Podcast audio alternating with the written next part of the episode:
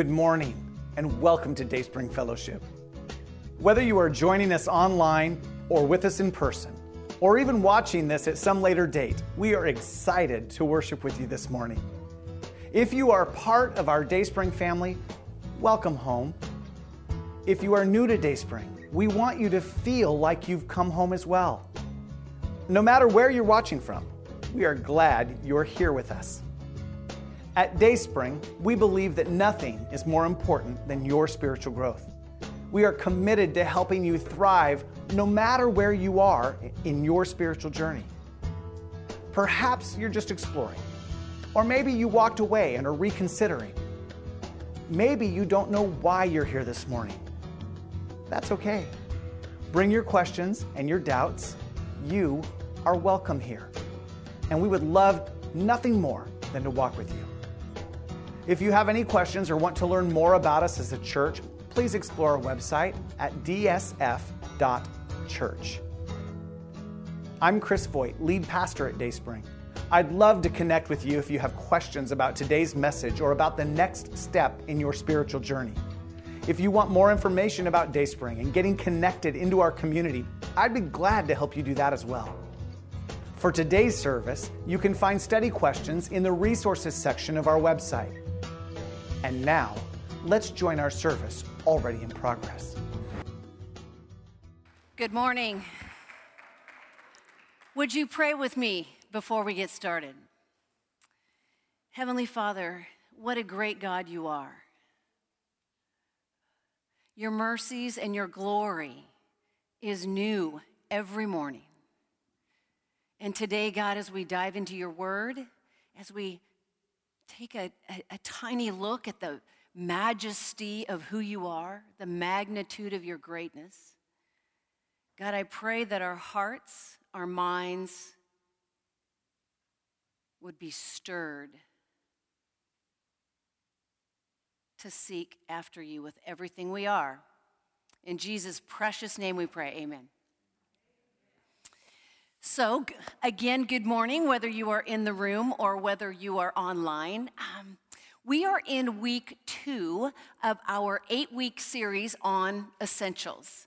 Last week, Pastor Chris talked a little bit about our discipleship process and how our beliefs fit into our spiritual growth. So, let's do a quick review on that. Now, if you're just joining us for the first time, this chart is kind of a map or a guide, and you know, if you will, and, and on what spiritual growth can look like.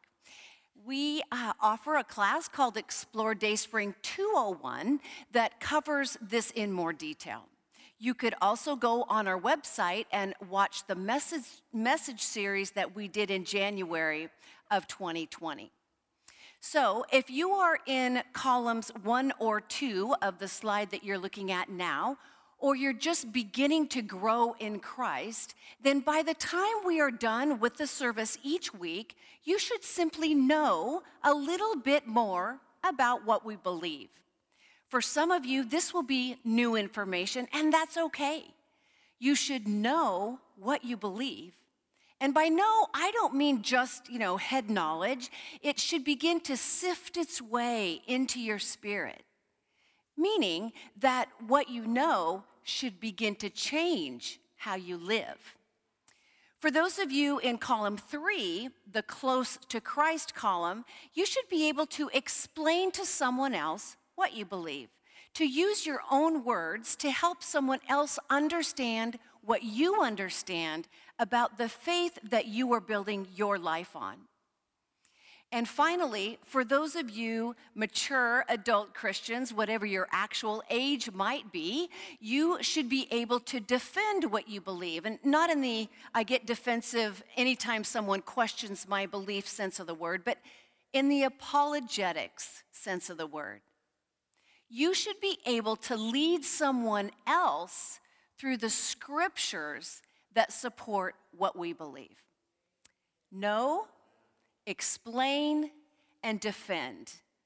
The more mature you are, the more responsibility that you have.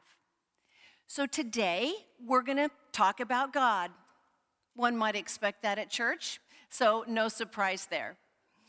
I realized that we could do a year long series on God Himself. We could talk about His attributes, His character. The list just could go on and on. But today, we're just going to be touching the tip of the iceberg. And don't worry, I'm pretty sure that we'll get out on time. You're hoping we'll get out on time, right? But if what we believe is important, then what we believe about God is extremely important. As humans, we tend to leave gaping errors in our thinking about God, which can give an inaccurate, distorted view of who He is. And until we know who God is, we will never become the who that He has created us to be. A.W. Tozer wrote, what comes into our minds when we think about God is the most important thing about us. Think about that for a second.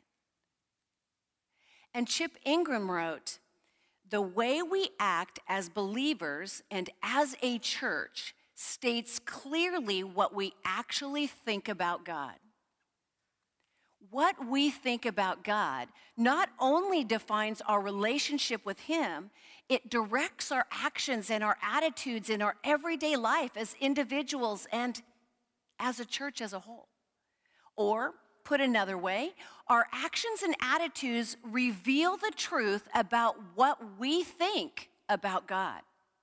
Now, I believe that we can know God truly, but not exhaustively. For instance, we can have a genuine and accurate head knowledge, but we can only know God, know God, as He reveals Himself to us. And He reveals more of Himself to us as we have a deeper relationship with Him. What we think about something or someone comes from what we know about that something or someone. When we know the truth about someone, it shapes what kind of relationship we have with them. That is why it is vitally important to know the truth about God. I mean, think about the internet. Think about internet relationships.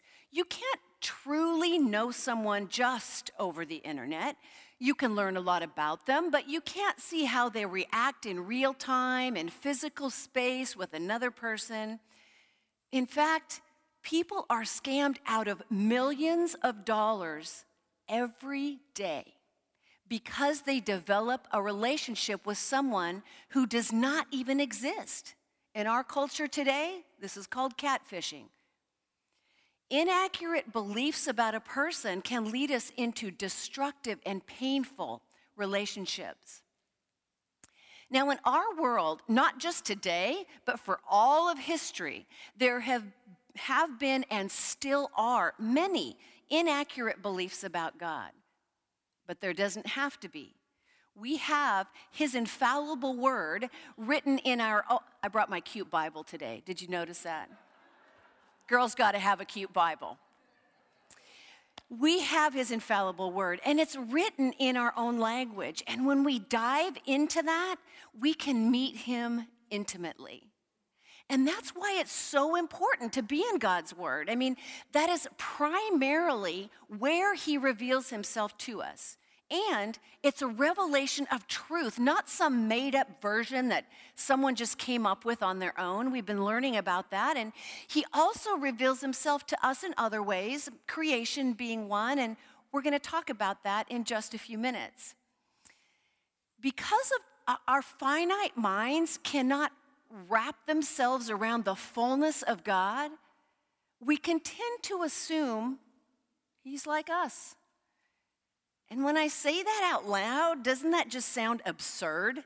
I mean, of course, God is not like me, and He's not a reflection of me or of you. Thank goodness, right? He's not a bigger, better version of humanity. And even at our best, we can only reflect a hint of who He is. Yet, as absurd as that sounds, we tend to make Him this magnified version of humanity. But both the Old Testament and the New Testament give us some clarity on this idea. Isaiah 40, chapter 40, verses 25 through 28 says, To whom will you compare me? Who is my equal? asks the Holy One. Look up to the heavens. Who created the stars? He brings them out like an army, one after the other, calling each by its name. Because of his great power and incomparable strength, not a single one is missing. Oh, Jacob, how can you say the Lord does not see your troubles? Oh, Israel, how can you say God ignores your rights? Have you never heard? Have you never understood? The Lord is the everlasting God, the creator of all the earth. He never grows weak or weary. No one can measure the depths of his understanding. And in Romans 11, starting with chapter 33, it says, Oh, how great are God's riches and wisdom and knowledge, how impossible it is for us to understand his decisions and his ways. For who can know the Lord's thoughts? Who knows enough to give him advice? I know. Clearly, I think that's me sometimes. Who has given him so much that he needs to pay it back? For everything comes from him and exists by his power and is intended for his glory. All glory to him forever. We can also have a tendency to shrink God. We tend to bring him to a place where we can manage him. Um, his greatness and his power, his holiness is so overwhelming that we tend to bring that down to something that we can grasp. Now, most of us have heard the phrase putting him in a box, or maybe we try and tame his power and his greatness. When, when we attempt to define God like this, we are actually manufacturing a little g God as we see him, an inaccurate God. We treat him lightly. We forget that we are completely accountable to him, not the other way around. So you can see an, an accurate knowledge of God's character and attributes is critical to an authentic relationship with him. So today, we're going to look at five truths about God. Now, we realize that each truth about God's character, who He is, could be an entire study in and of itself. But part of why we don't cover each topic exhaustively is because part of our own spiritual growth happens in personal study, either on our own or with others. So I encourage you to do that. Do your own study on these five truths about God and other truths as well. Use the sermon notes, um, the sermon study questions at home to get you started, or better yet, join a growth group and do it with others. So, are you ready to jump in? We're going to start with the easy one the Trinity. Yeah, that's the easiest one we've got. All right. So, the Trinity of God, three in one. The actual word Trinity does not occur anywhere in the Bible. It's a very difficult concept, and it's something we won't fully grasp until we meet them, Him, face to face. The teaching from God in, in His Word is this God is one being, but He exists in three persons the Father, the Son, and the Holy Spirit. One author writes God is one in his essential being, but the divine essence exists in three modes or forms, each constituting a person, yet in such a way that the divine essence is wholly present in each person. The Bible's emphasis throughout is that God is one. And we can see that in Deuteronomy 6 4. Uh, we can see that in Deuteronomy 6 4. Listen, O Israel, the Lord is our God, the Lord alone. Another version might say, the Lord our God is one Lord. Now, Part of the challenge we have understanding the concept of the Trinity is the inadequacy of human words to describe divine reality.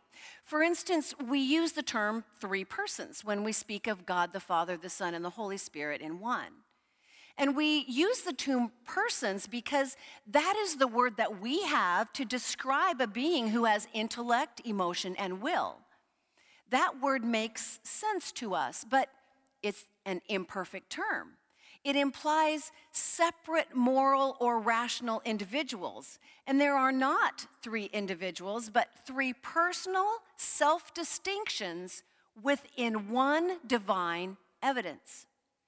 Paul Little writes Person used in human terms implies independence, not oneness of will, actions, and feelings, as is true of the Trinity. The divine Trinity is one self conscious, self directing being, yet no part ever acts independently or in opposition to the others. God is a unity. His life is not split into three. He has one essence, personality, and will. Now, even though the Son and the Spirit are subordinate to the Father, that does not mean that they are inferior. They work together as one because they are one. For instance, we can see their work as one in the process of how we can have an eternal relationship with God. We call that salvation. In salvation, God chose to love us and have relationship with us. Jesus redeemed us with the shedding of his blood, and the Holy Spirit sealed our hearts for eternity. And we see this in Ephesians chapter 1, 4 through 8. Even before he made the world, God loved us and chose us in Christ to be holy and without fault in his eyes. God decided in advance to adopt us into his own family by bringing us to himself through Jesus Christ. This is what he wanted to do, and it gave him great pleasure. So we praise God for the glorious grace he has poured out on us who belong to his dear Son. He is so rich in kindness and grace that he purchased our freedom with the blood of his Son and forgave our sins. He has showered his kindness on us along with all wisdom and understanding. And then when we jump down to verse 12, we see God's purpose was that the Jews who were, who were the first to trust Christ would bring praise and glory to God. And now, you Gentiles, that's us, have also heard the truth, the good news that God saves you. And when you believe in Christ, He identified you as His own by giving you the Holy Spirit, whom He promised long ago. The, the Spirit is God's guarantee that He will give us the inheritance He promised and that He has purchased us to be His own people. He did this so we would praise and glorify Him. So, what we believe about the Trinity is definitely vital when we see how it fits together with our eternal relationship with God. Now, because we cannot fully understand the fullness of the Trinity, we use inadequate word pictures such as water or an egg to illustrate the concept. You know, water can be liquid, ice, or steam, or maybe the egg has a shell, the white, and a yolk. And these analogies make some sense in that they help us understand how three unique components can be one complete whole but they don't ex- explain the complexities of the Trinity. Mary Wiley puts it this way Water is an element acting in three different ways in response to conditions around it. God isn't one person switching between functions, but three persons working together in one function. And in regards to the egg, God is not three parts of a whole. Each person is fully God, not a three way division of God. So you could even throw away a piece of the egg and you could still have breakfast, depending on which piece you throw away, I guess, but we've all had a shell in our scrambled eggs.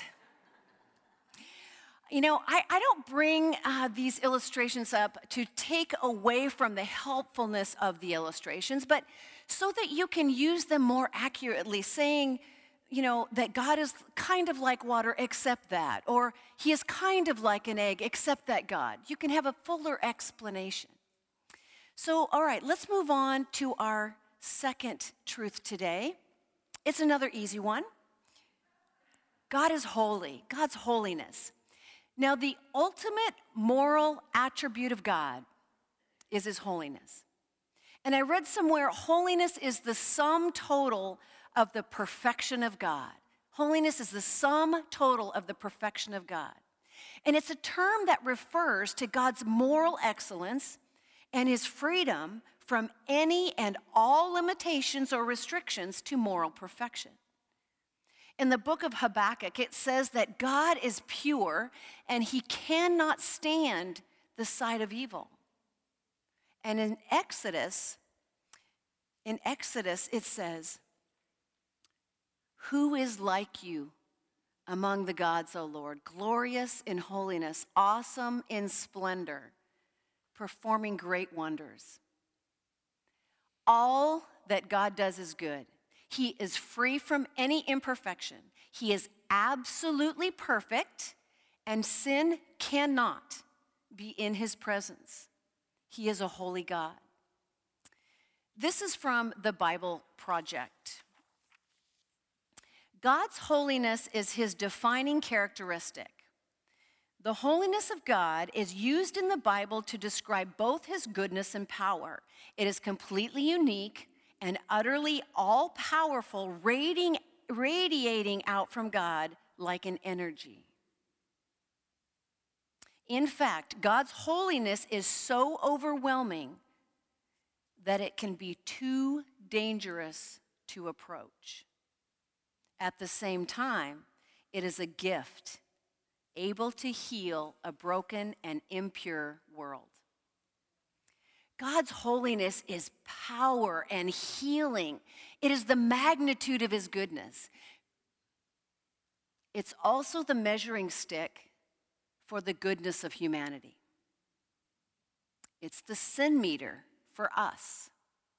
God says, Be holy because I am holy. Impossible, right? No matter how hard we try, we do what we don't want to do. We say what we don't want to say. We think what we don't want to think. Here is where Jesus comes in. It is impossible for any human in their own strength to be holy or perfect or sinless. We cannot, I repeat, cannot be good enough in our own strength to be in relationship with the Holy God. But here's the good news a relationship with this holy God is possible because of Jesus Christ. Since it is impossible for me to be good enough on my own, God sent Jesus to advocate for me, to pay my penalty once and for all, yours too.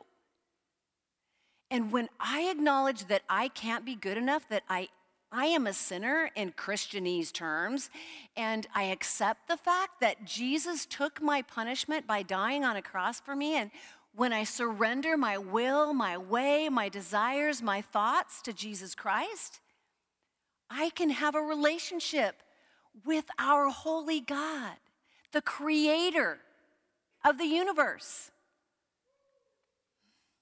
Which brings us to our third truth today. In the beginning, God created the heavens and the earth. That's the first sentence in the Bible. God created all of nature. He created light and days and nights, sky and seas, plants and creatures, and humanity. And it was beautiful until humans messed it up. And well, here we are, all of us, in desperate need of a Savior. Now, you can read all about the basics of creation in Genesis.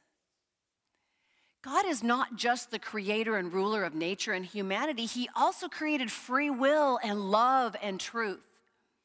He is completely unrestrained by time and space because He created those too.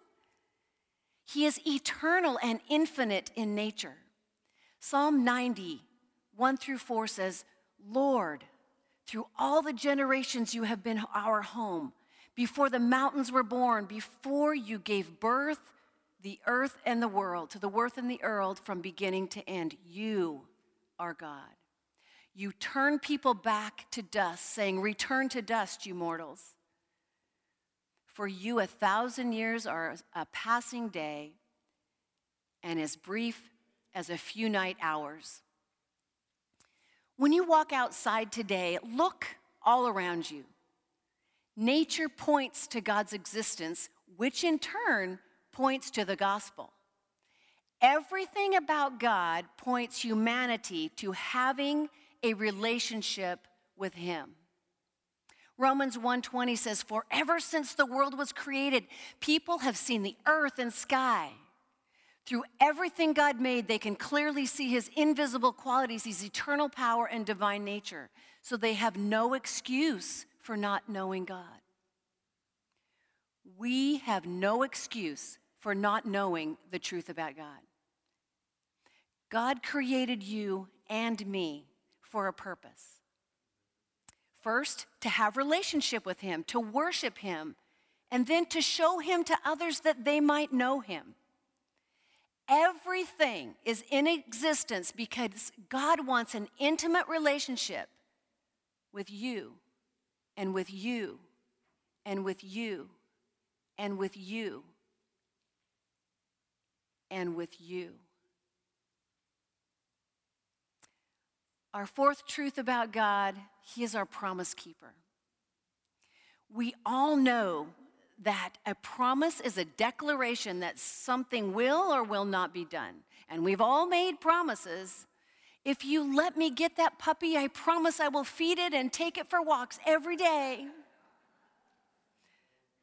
Or, I promise I won't do that again, only to, well, do it again. We are not perfect at keeping our promises. We have great intentions, but we fail. God does not fail. His promises are true for all of eternity. God's promises are all about bringing us closer and closer to our triune, holy Creator. In the Old Testament, there are several covenants uh, or promises between God and his people. And he says, If you obey me, we can have a relationship, and you'll be my people, and I'll be your God. And he gives specific guidelines for his people to follow.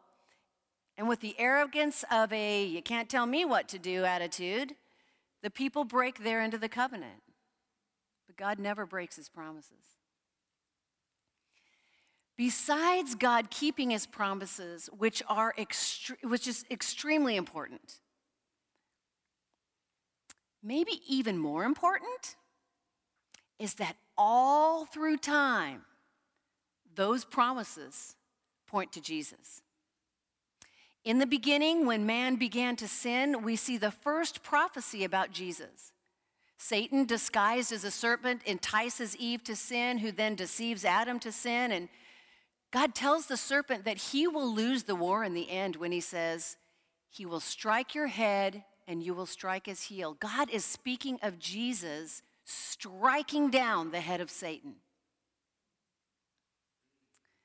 Another place in the Old Testament, we read about a covenant God made with Abraham. It's stated that if Abraham went where God told him to, he would become a great nation, become famous, and a blessing to others. In fact, he told Abraham that all families on earth will be blessed through you. There it is. Jesus is one of Abraham's descendants. Every family can have access to a relationship with Jesus.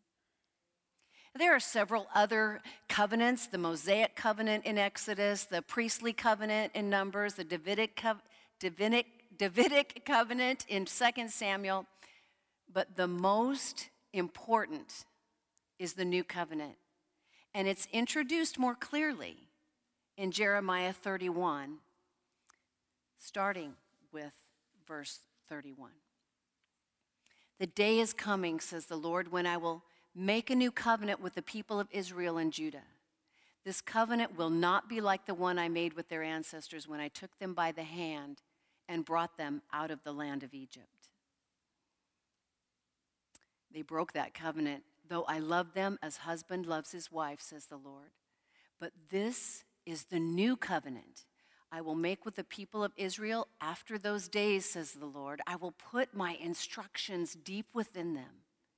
I will write on their hearts. I will be their God, and they will be my people, and they will not need to teach their neighbors, nor will they need to teach their relatives, saying, You should know the Lord. For everyone from the least to the greatest will know me already, says the Lord. And I will forgive their wickedness, and I will never again remember their sins. There it is again. God's promises always revolving around relationship with Him and how to have it. The new covenant is the ultimate covenant which trumps all of the others. The new covenant is the promise that if you receive Jesus Christ as your Lord and Savior, you can be in relationship with God for all of eternity. How amazing is that? And our fifth and final truth for today is that God is our Heavenly Father. God is a good Father. Now, this concept of Father in our broken world can mean so many things, negative things to humanity. Maybe your father was absent or abusive or belittling, anything but love. Remember that we cannot measure God by human standards. We see God as He reveals Himself to us in Scripture. In fact, in Scripture, Jesus tells a story of a wayward son who squanders his inheritance, goes on a long party binge, and when he has nothing left, he returns home to be part of the family again. He approaches his father and he says, Father, I have sinned against heaven and against you. I am no longer worthy to be called your son. Now, in this time and culture, it would have been totally unacceptable for the father to give him a second chance. Wouldn't even consider it. You would never welcome back such an ungrateful squanderer. But God.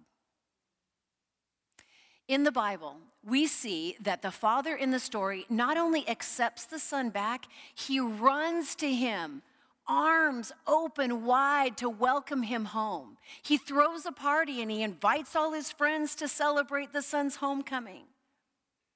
The story shows that when we recognize that we have sinned against heaven and the Father, he shows us what grace is. God, as our Father, extends grace to us wayward children. He runs to us with open arms as we choose to come to Him and turn away from our wayward life and receive His Son, Jesus Christ. God isn't just our heavenly Father, He's our eternal Father as well. He exists outside all relationships of time and He's not subject to change. He knew you before you were born. He knows the number of days left in your life. He started something in you that He will see through to the finish. God the Father accomplishes His work. He will finish what He started in you. And part of what He started is your spiritual growth. So you can see why what we believe about Scripture matters as Chris talked about last week. And you can see why what we believe about God matters.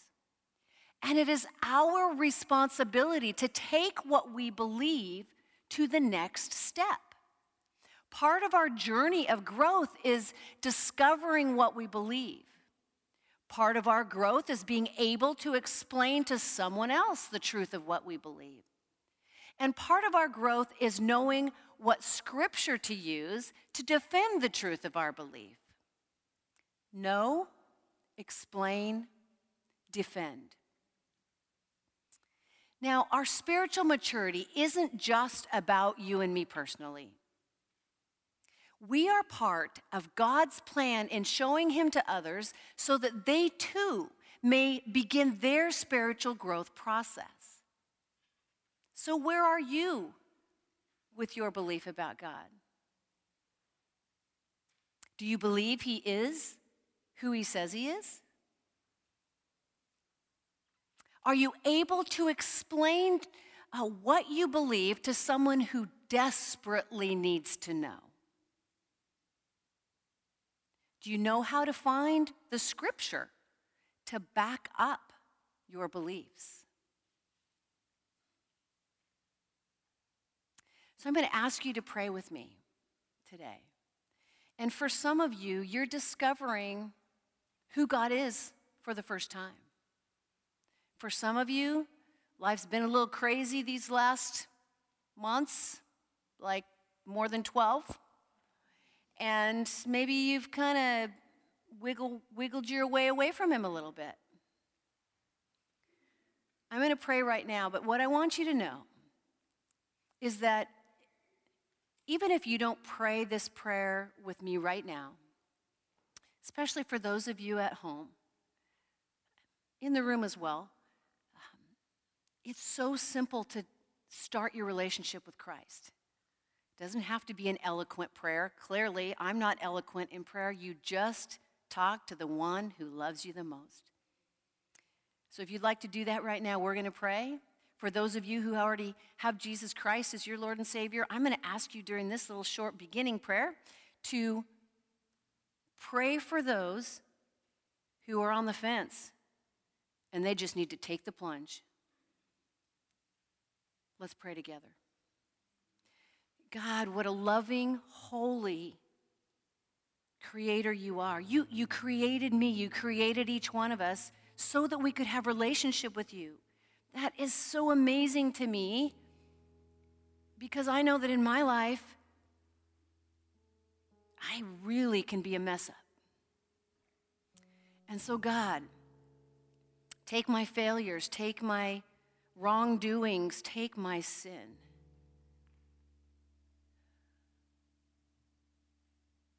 I lay it at the foot of the cross. I acknowledge Jesus Christ as your son who died on the cross to bring me to you, to pay that penalty I could never pay, to be that perfection I could never be. God, have your way in me. Show me the truth of who you are. God, we are so ever grateful for your love for us. There are some out there who are struggling to understand it because it's really hard right now. Meet them, Lord, where they are. Touch their hearts where they are. Focus their minds on you because you are the only thing that can get us through. We love you, Lord. We thank you, Lord. We praise and honor you, and it's in your Son's precious, holy name that all of the people said, Amen. Thank you for joining us in worship today. Whether you are part of our Dayspring family or just joined us for the first time, we'd love to walk with you on your spiritual journey. Feel free to drop us an email if you have questions or want more information. For those of you who choose to invest financially at Dayspring, thank you for your generosity and commitment to helping others grow. Every gift, large or small, matters, and God never ceases to surprise us with what He is able to do because of your commitment to following Him in every part of your life. If you're our guest today, please know that we consider your time a gift to us and this service our gift to you. We don't expect you to contribute financially. For those of you who would like to partner financially, there are three easy ways for you to give. Please see the online giving section of our website or text GIVE to the number on your screen, or mail one of those old fashioned checks to us. You would also bless us if you would subscribe, share, and like our live stream wherever you watch it. The social media algorithms use those likes to elevate our social media presence, which means more people hear about the ways Jesus is the answer to all of life's problems. Until next week, May the grace of God bless every aspect of your life.